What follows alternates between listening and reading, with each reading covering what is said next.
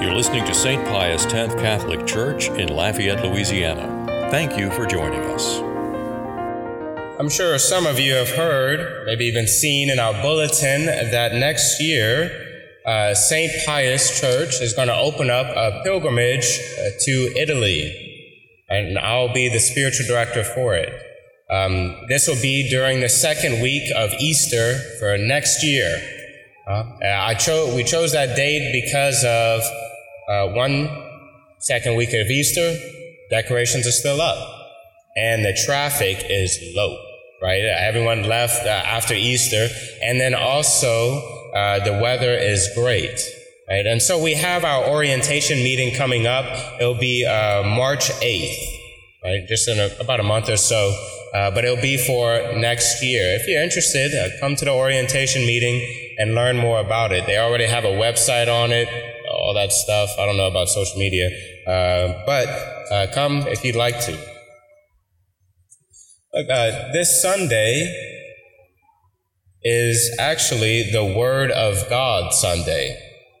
A few years ago, our Holy Father dedicated the third Sunday of ordinary time to the Word of God, the Scripture. Uh, the Bible is one of the three main sources of teaching for the Catholic Church. Think of it as like a bar, bar stool, and the church sits on top, and it sits on the three legs, the three teachings of sacred scripture, the tradition, and the magisterium, the bishops, along in union with the Holy Father. Now, sacred scripture uh, actually was finalized at the Council of Rome in 382. Uh, the, the Bible didn't just magically fall from heaven and God came out and said, uh, hey, look, here it is. Uh, and so actually the Bible came forth from those other two sources. There was already a tradition within the church, 300 years of tradition of where this, these sources, these books became known as the Bible. And then the bishops, in union with the Pope, came together at the Council of Rome and put the official stamp on it. it says this is the official Bible. And so, of those three main sources of teaching, sacred scripture actually came last. First was the tradition and the magisterium, and then came forth sacred scripture. What is the Bible? It's the truth of God's revelation put down on paper. It's the Word of God written down and inspired by the Holy Spirit to reveal the Father. It's the speech of God.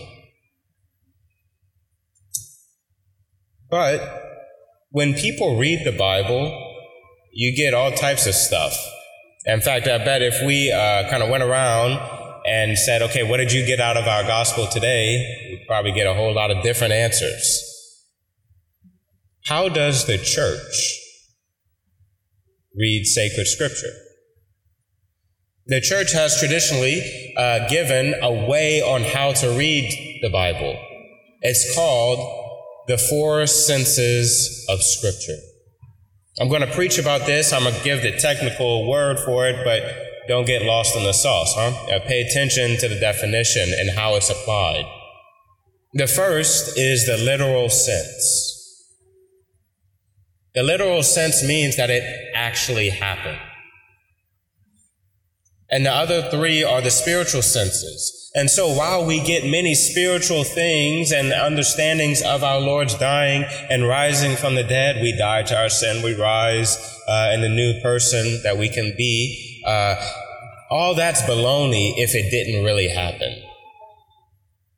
And so the literal sense is the foundation of everything else. It's the very first. It actually happened. When you read the Bible, it actually happened. The other three deal with spiritual senses. The first is called the allegorical. Now, this is whenever the Old Testament and the New Testament are connected. Right? There's not a God of the Old Testament and a God of the New Testament. There's one God. And he spoke one word. And so they are connected. the allegorical sees how the Old Testament is connected to the New Testament.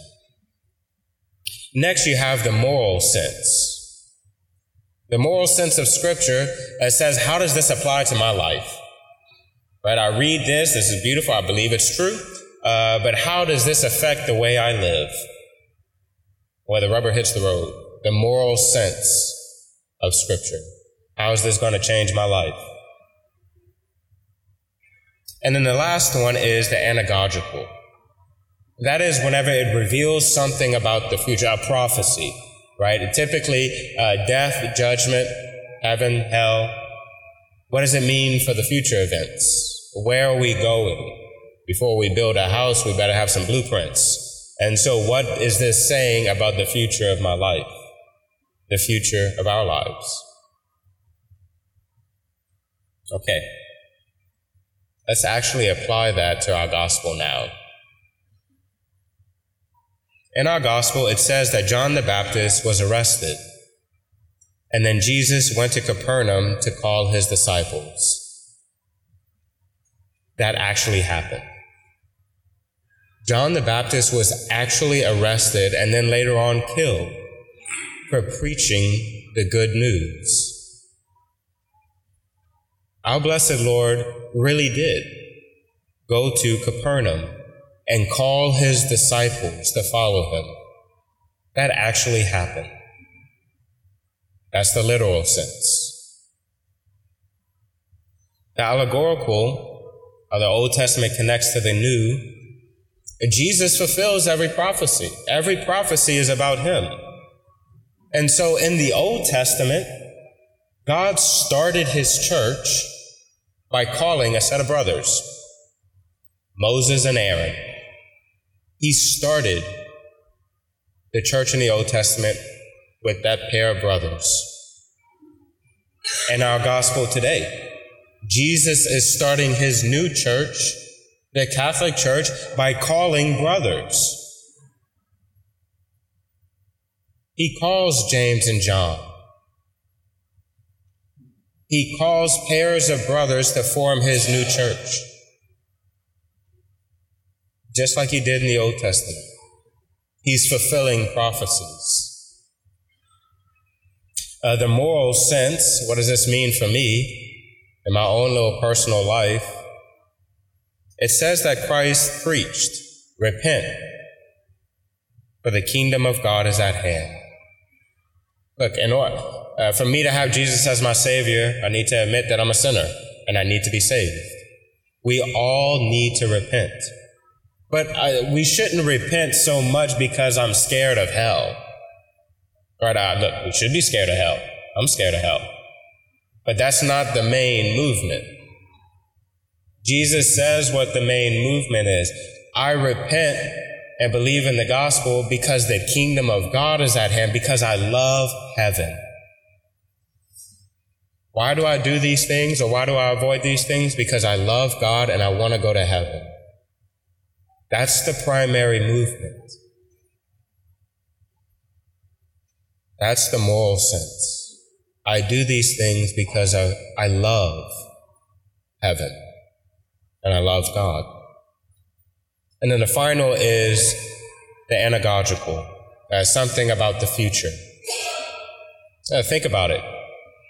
When kings are about to go to war with their enemies, what do they do? They first gather an army and go out to battle. Before Jesus is to go to war with Satan on sin and death, he first gathers his army. He's gathering his apostles, his generals, before he goes to war. He gathers them to preach the good news, the gospel. That's what's to come. That's anagogical. The Bible is one of the three main sources of our teaching. Now, faith on this Word of God Sunday, I wanted to say, you know, a little bit about how the church has always read Scripture as one cohesive whole. We do not pick out Scripture verses and then apply it to whatever I want it to. We take the whole of Scripture and we understand it as the single Word of God. And that's how we've always done it.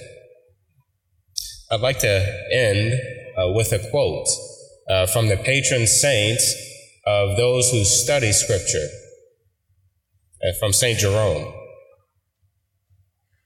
He says that ignorance of Scripture is ignorance of Christ.